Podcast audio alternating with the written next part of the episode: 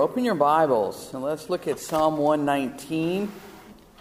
We're going to look at two verses this morning, just two. Verse 32 and verse 45, picking them out of two different stanzas because there's a common theme there. I entitled our lesson today, Rooted and Free. I want to talk about freedom.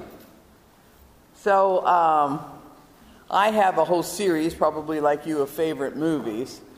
And uh, one of them is Braveheart. Now, I realize that's not a chick flick, but it is a cool movie.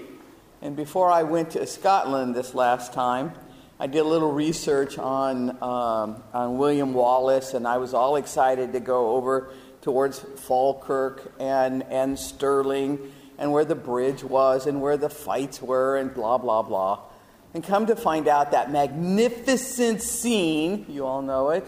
I was going to show it to you, but then I realized you'd all laugh at me. But that magnificent scene when he's running back and forth, stirring up the troops to take on England's uh, uh, army, and he screams out the word freedom. You don't remember, do you? Okay. Well, anyway, it's a magnificent moment, and it's not true. It didn't happen. It didn't happen like that broke my heart when I got over to Scotland and I was uh, standing there talking to somebody at one of the castles and I said, Now, is this the place where the blah blah? And he goes, Yeah, it's a great movie, but it didn't happen in history. Thanks a lot. Ruined it for me. That word freedom, though, is a very evoking word. If I went out on the corner down here and took an American flag and started waving it and started hollering, Freedom! I'd get myself a crowd in a short period of time. Freedom means something to us.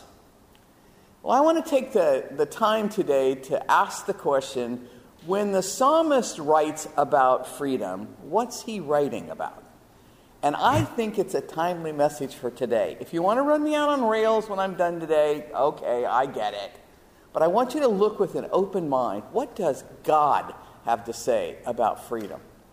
So let's look at verse 32, Psalm 119, verse 32, for the first verse. He says, I run in the path of your commands, for you have broadened my horizon.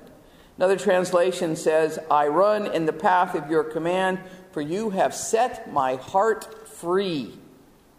The other one is verse 45.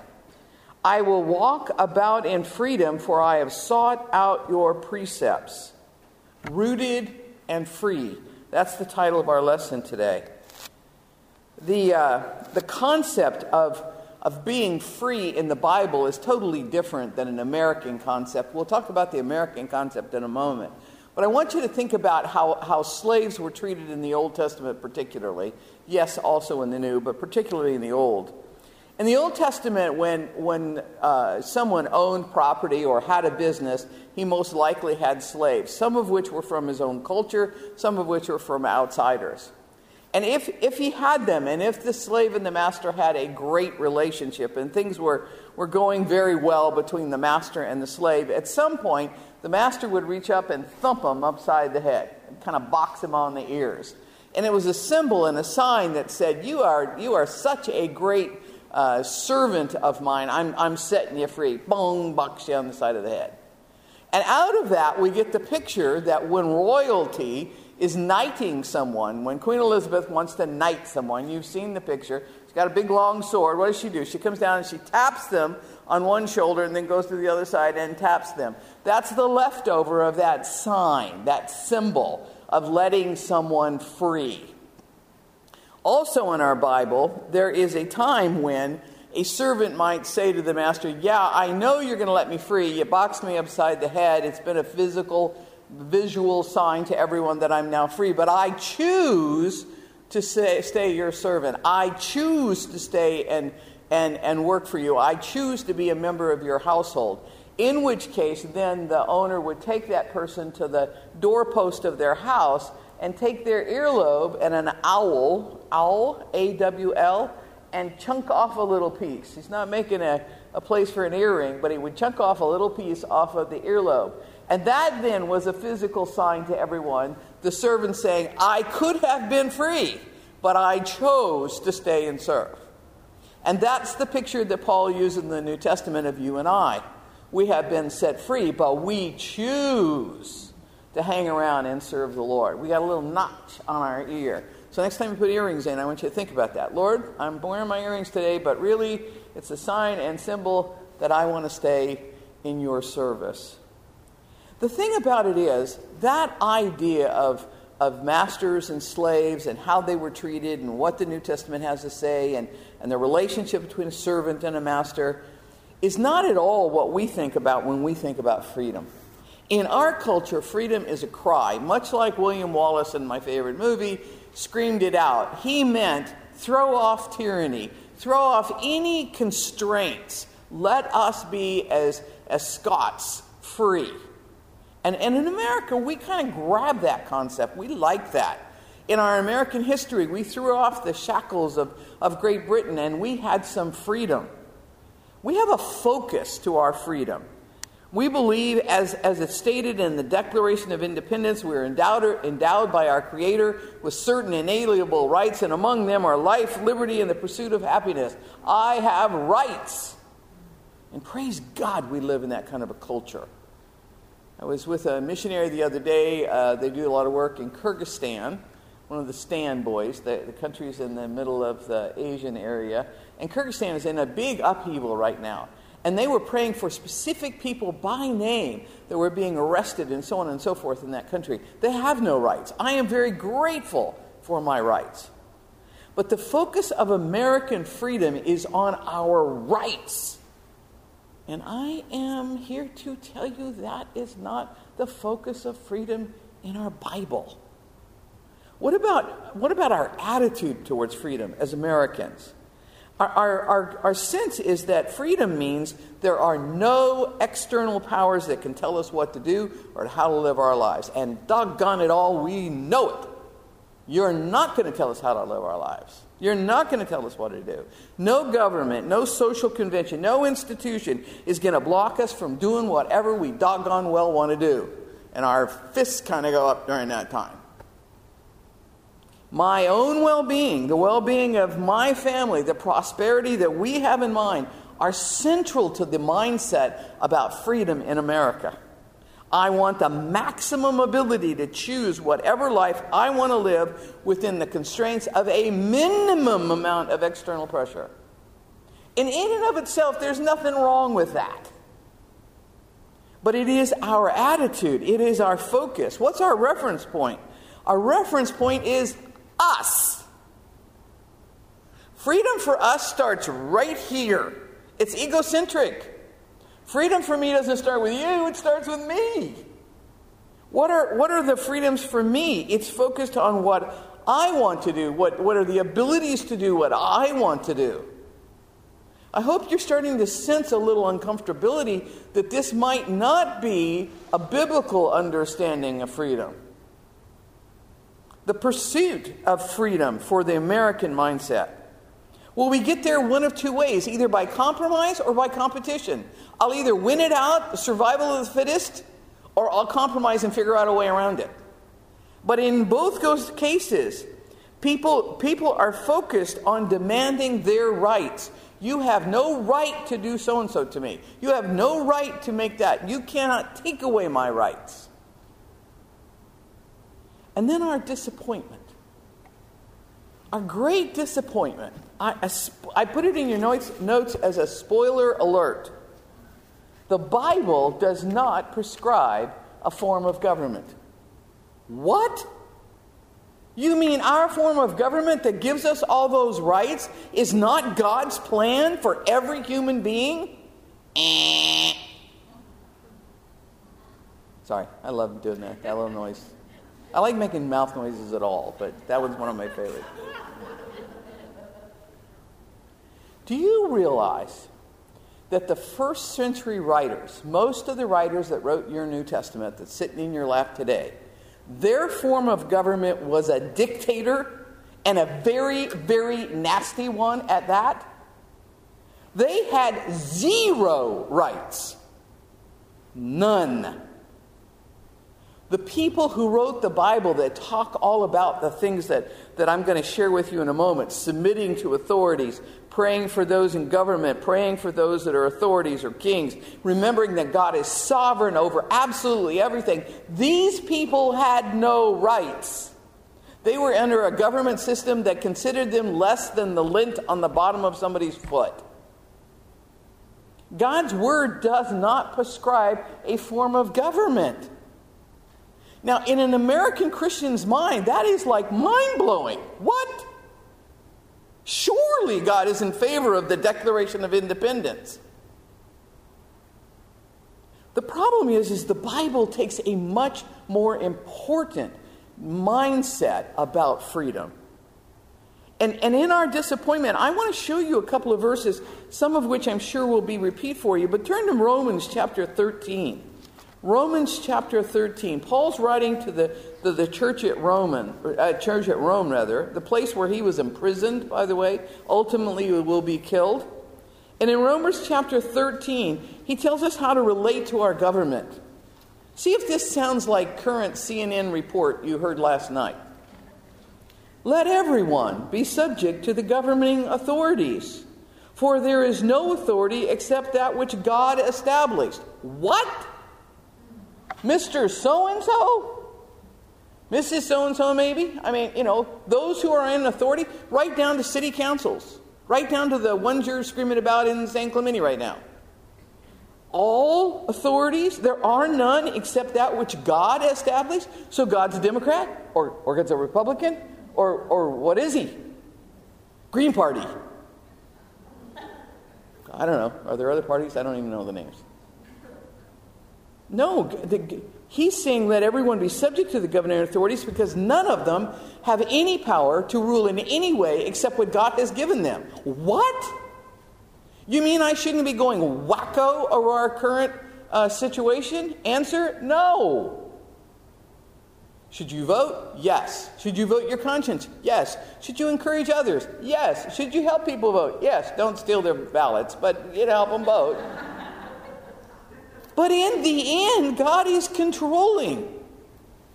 He says, he goes on, consequently, whoever rebels against the authority is rebelling against God or what God has instituted, and those who do so will bring judgment on themselves. Uh oh. So, you can read the rest of that passage. Turn with me to, to uh, 1 Timothy. Paul's writing to a young preacher. His name is Timothy, and he's giving him some counsel. Remember that, that at this time, Nero is the uh, ruler. And Nero, for funsies, is killing off Christians he would flail them and, and just peel off their skin so that there was a lot of oil on the outside of their bodies and, and stick a, a, a staff or a, a, pole up their posterior and stick them in the middle of the road to make little tiki torches and turn them on fire. That was his fun thing to do. And during that time period, the Apostle Paul says to Timothy in 1 Timothy chapter 2, This is what I want you to do. I urge you then, first of all, that petitions and prayers and intercession and thanksgiving be made for all people, for specifically now kings and all those in authority, that we may live peaceful and quiet lives in all godliness and holiness. We are not living in godliness and holiness right now. Our sense of understanding of freedom is twisted. Yes, I could get to preaching here. Calm down, Cherry. Last thing Barbara said to me this morning is keep your voice low Hard to do. Yeah, I get a little passionate. He says in verse 3 this is good. This is good that you pray for all these people. And it pleases God our Savior. Why? Because he wants all people to be saved. He doesn't say he wants all people to vote a certain way, or all people to live in this county, or all people to do this thing. He says, I want all people to be saved. God's heart is different than ours. He cares about things that a lot of us have forgotten about. If we just looked at what the news is talking to us about right now, there is very little discussion about anything of this kind of substance because we have a misunderstanding of what God's Word has to say about freedom. Remember, God is in control over all human events. Nobody can become president, nobody can become a city council member. an emperor or a senator or anything else apart from God's will. Now, that doesn't mean since we have the privilege of voting, we should all sit around and go, oh, who cares? I care, you care.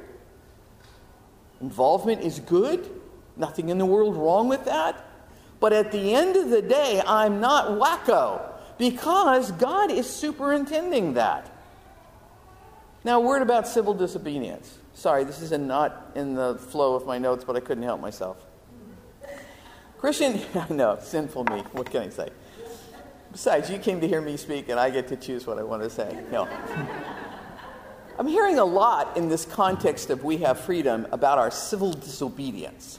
That it's okay for us to be civilly disobedient. We don't like something, stand up for whatever. Do you realize that civil disobedience only comes into play when the ruler directly tells us, demands, tells, tells us to do something or not do something that is in direct, dis, uh, uh, distinctive opposition to what God has said? You may not pray. That's a problem. The Bible says pray without ceasing. Civil disobedience about this statement, you may not pray, is appropriate. In my opinion, since this tape is going to go far and wide, I have to put that in there. It is not appropriate to have civil disobedience about you may not gather together as a church. They didn't say we couldn't gather, they said we couldn't gather in a certain way. You can gather right outside, you can gather in my backyard. We're gathering on my porch. I'm having services there all the time. Come join me. I need someone that can sing. That would be helpful. it is not civil disobedience because we don't like something, or because it encroaches us, or because we, we would like to do it a different way. God's word says in John chapter 4, when John and, and, and Peter and John are confronted, the, the civil authorities told them to stop preaching about Jesus, and they caught him again. And now John raises up with civil disobedience and says, we, we gotta, we gotta honor God, not man. I get it. They were specifically told not to talk about Jesus. They're going to talk about Jesus. That's different.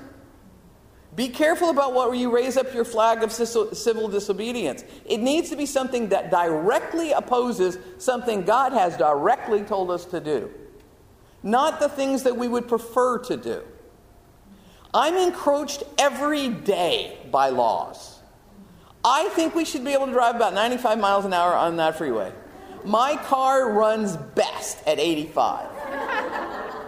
I am encroached every single day because they tell me they're going to pull me over and hand me one of those little pieces of paper. They are messing with my rights. And you know why they're doing it? Because you have rights, and they would rather I don't run you over. And I agree to it because I want to live in this society. On the back of this church, somewhere, unless they took it down, there's a plaque that says how many people can be in this building. It went up there when this building was built. I was here then. I don't remember what the number is, but it was back there forever. Every building has them. Capacity. So for the pastor to get up and say, they're not going to tell us how many people we can put in this building. Really? They did it when you built the building. It's called health and safety codes. The only things they can close Stony Brook down are, are health and safety codes. They can't tell us what to teach, and we're going to teach exactly what we've been teaching for 38 years because that's what God has called us to do. Health and safety codes. Too many people in a room, too many people in the hallway, can't get a fire egress. Yeah, those are all reasonable and rational. Let's not get hysterical about that. Freedom in the Bible is not equivalent to the mindset. And I'm reading in a lot of articles that are quoting, mis- misquoting, taking out of context, and so on, a lot of things about freedom. And that's not what the psalmist is trying to tell us. I want you to turn to the book of Galatians. I'm off my soapbox now. You can relax. Galatians, Galatians chapter uh, 5. What is, what is Paul going to say about freedom? What, what is his mindset? What's he trying to draw our attention to? Chapter 5, verse 13 and 14, Galatians. He says, You, my brothers and sisters, were called to be free, but do not use your freedom to indulge the flesh. Rather, serve one another humbly in love. For the entire law is fulfilled in keeping this one command love your neighbor as yourself. He goes on in, in other places in 1 Peter chapter 2 talking about when we're living as servants of the Most High, we are servants of others. We, we want to be in a position with our freedom to serve someone else. So let me give you four or five things that I think are biblical freedom. I think that's what the psalmist is writing about. First off, I think it's writing about us having freedom from our self interests. Um, I was having a conversation the first time I ever remember saying these words out loud with a bunch of kids here at Stony Brook. And they asked me, Miss World, what are you most looking forward to in, he- in heaven? And I guess they were thinking chocolate or dogs or puppies or something, I don't know. And I said, I, I looked at him, thought about it for a minute. I looked at him and I said, The thing I'm most looking forward to heaven is I don't have to deal with me anymore. And, and I absolutely will answer it the same way today. The thing I am most looking forward to heaven is that I no longer have to battle me. That my self interest no longer war against my spirit. That that which God has put in me, the Holy Spirit, no longer has to be at war with me. That's what Paul's saying. Real freedom is the freedom to not have to respond to us. It doesn't have to be all about me. The writers are referring to a freedom that liberates us from the freedom of, of being dominated by ourselves. And in that freedom, then we can be the people God intended for us to be. You were given certain natural talents and spiritual gifts as a child of God.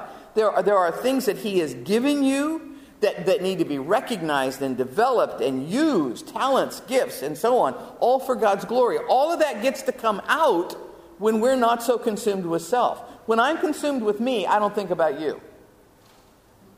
I just don't. When I'm in a hurry back to me driving inappropriately on the freeway, if I'm barreling down the freeway, it's because something's going on in my life. I, I, and I need to get somewhere. I want to get somewhere fast. Uh, it's all about me. I'm not thinking about the lady in the other car. When we have biblical freedom, we stop being so focused on moi and start to think about people around us. See, in, in Galatians, what Paul's trying to gather here is that there is a certain kind of way God expected his kids to live. And in that pursuit, I cannot be consumed with me, no matter what. I need to be consumed with you and you and you and you and you and you and you. Freedom is the freedom from self interest. Second thing I wanted to draw to your attention is that when Paul and the psalmist talk to us about spiritual free about freedom rather, they're talking about spiritual freedom. They're not talking about what, what Thomas Paine wrote about in Common Sense. I read that this week. It's very interesting. You got to go back and read it. You know, I, I, I, I, don't, I don't think we should equate the, the, the American revolutionary mindset, fist in hand, you know, freedom, with what Paul's trying to talk about here. Because he's talking about a spiritual freedom. You're in Galatians, look at chapter 5, verse number 1. It is for freedom that Christ Jesus has set us free. Stand firm, therefore, and do not let yourselves be burdened again by a yoke of slavery. What, what is he talking about? He's not talking about physical slavery, and he's not talking about national freedoms. He's talking about you and I, specifically the readers at Galatia, about being encumbered again with Old Testament tie downs. Remember, in the Old Testament, they had to eat certain things and not eat certain things. They worshiped on certain feast days and they had certain festivals. They had certain times they had to go up to Jerusalem to worship God and other times that they could stay home. They had lots of laws about what the clothing should be like. God laid out a whole way of living and when the New Testament came, no longer the old covenant, it now was not rooted in the, in the keeping of the law. It was now rooted in what Christ had done on the cross. We had freedom, freedom, spiritual freedom, no longer encumbered by all that performance stuff, now focused on the gift that Jesus had given us. He sums up that whole thought, still in chapter 5. Look at verse number 6. He says, For in Christ Jesus, neither circumcision nor uncircumcision has any value. The only thing that counts is faith expressing itself through love. There ain't a whole lot of love going around in our culture right now. We are lining up and, and, and anti something. Any, can, any, any proposition, any candidate, any party, any policy, you name it, we're lining up. Paul's saying, wait a minute, this whole thing of freedom is meant to be focused on a faith that expresses itself through love. Let me give you another thought about biblical freedom. It is the freedom to serve.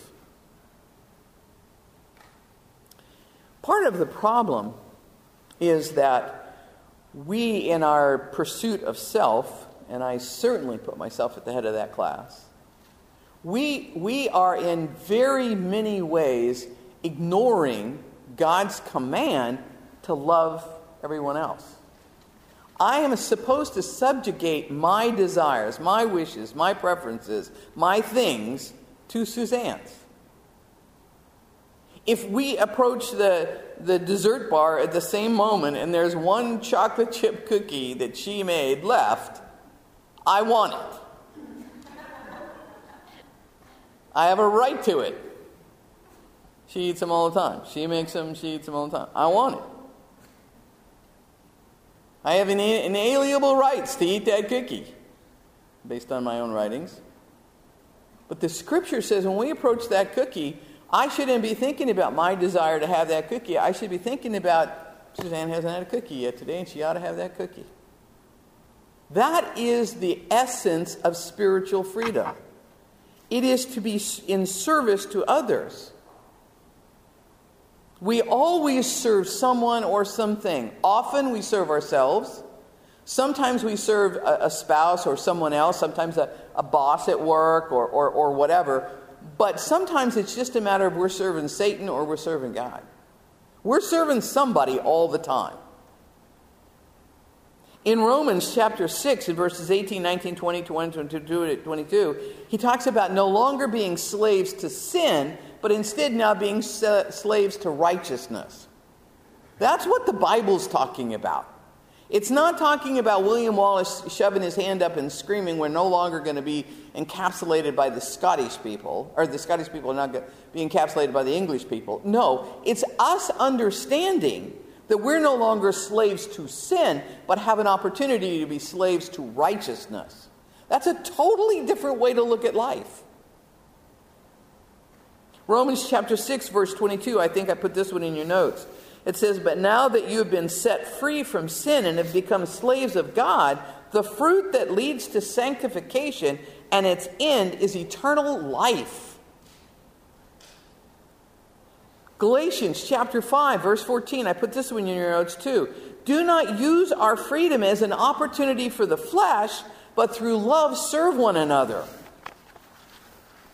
Instead of screaming at each other at street corners, how about we walk up and give the opposition a, a, a nice cold drink of water?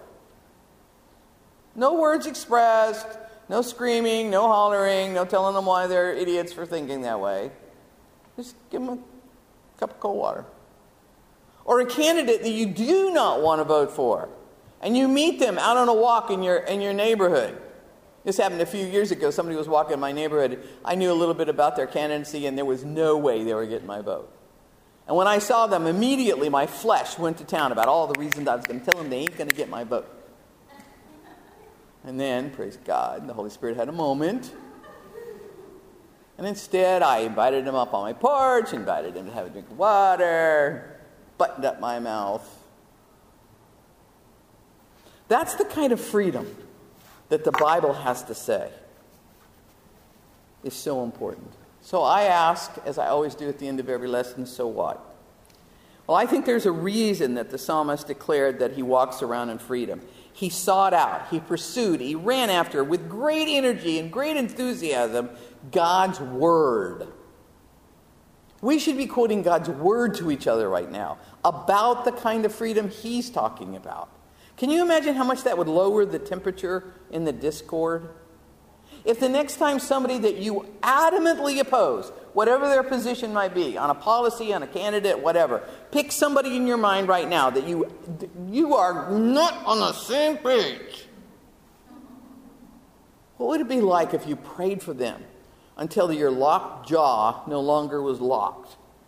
You could have them to dinner. You could enjoy their company. You could provide a service for them and send them on their way. That is an expression of godly freedom. Everybody wants to live in freedom, and believers can. Unlike everybody going down that free ride right now who's so sick of it all, I could articulate every position for every proposition. I got it. And they're sick of it too. If, if, we, if we were, were in the focus of what I'm talking about, unlike them, you and I get to live under grace. We are not living under law. I, I, I know what it's like to have freedom in Christ. I don't have to worship on a certain feast day or a festival. I don't have to wear a certain kind of cloth. I'm not focused on keeping the law. I am bathed in the grace given to me by the cross of Jesus Christ. That is a freedom. We can live in freedom when we embrace grace. Secondly, we can live in freedom when we rein in ourselves. Self discipline is the cry of a truly free, godly society. Self discipline. That doesn't mean we don't have different opinions. Heaven knows you know me well enough to know I have a whole boatload of opinions. We all have different opinions. I don't think there's anything in the world wrong with me having a different opinion. The problem is when I'm screaming at you about it. Therein lies my problem. Self discipline. Titus chapter 2, verses 11 and 12. For the grace of God has appeared that offers salvation to all people. It teaches us to say no to ungodliness and worldly passions and to live self controlled, upright, and godly lives in this present age. Next time you see someone run across your television screaming and hollering at someone else, say to yourself with a little humor, not very self controlled, lacking self control lacking self control. Don't say it to him in the face. Do not go up to the people in the corners and go, lacking self control. You're going to get punched out. Don't do that. And when you see you start to well up about a, you mean we got to wear these, your face starts to get a little red behind that thing? Let, let a little, little button go off in you. It goes, lacking self control. Rein it in, Sherry. You're not the center of the universe. We can have great freedom when we rein ourselves in. And thirdly, we can have great freedom when we learn to, to serve other people. That verse I already gave you in Galatians chapter 5 makes it so clear. Let me read it again Galatians 5, verse 13 and 14. You, my brothers and sisters, were called to be free. Yahoo! I love that. But do not use your freedom to indulge the flesh. Oh, oh okay. Rather, serve one another humbly in love. Isaiah chapter 58, verses uh, 6 and 7.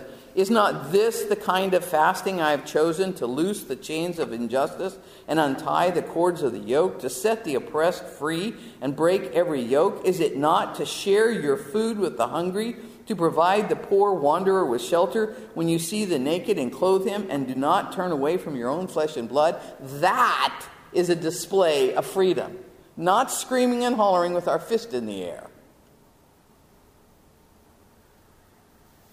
I, I chose to teach this lesson because I am ashamed of me.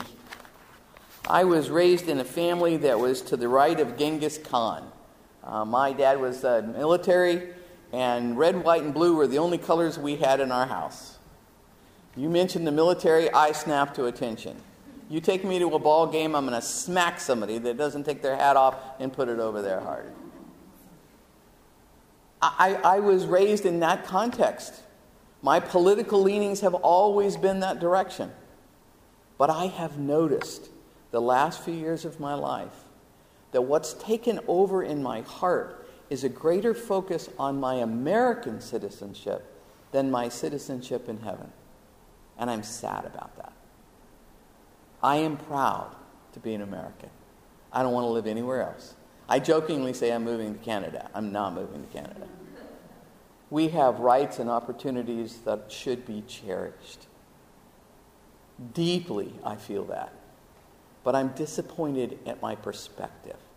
And I'm trying very hard to, to, to look at the Bible and say, all right, Lord, you let me live in the 20th and 21st century. You let me be born in an American family. You let me understand all of those gifts that come with that kind of freedom. What should I do with that?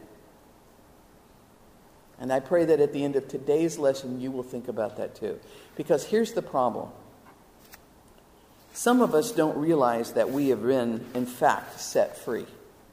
It's kind of like in the, uh, in the uh, 1800s, after uh, the Emancipation Proclamation was signed. It was actually signed in September, September the 22nd, 1882. Uh, Abraham Lincoln signed it. And it was to go into effect January 1st, 1863.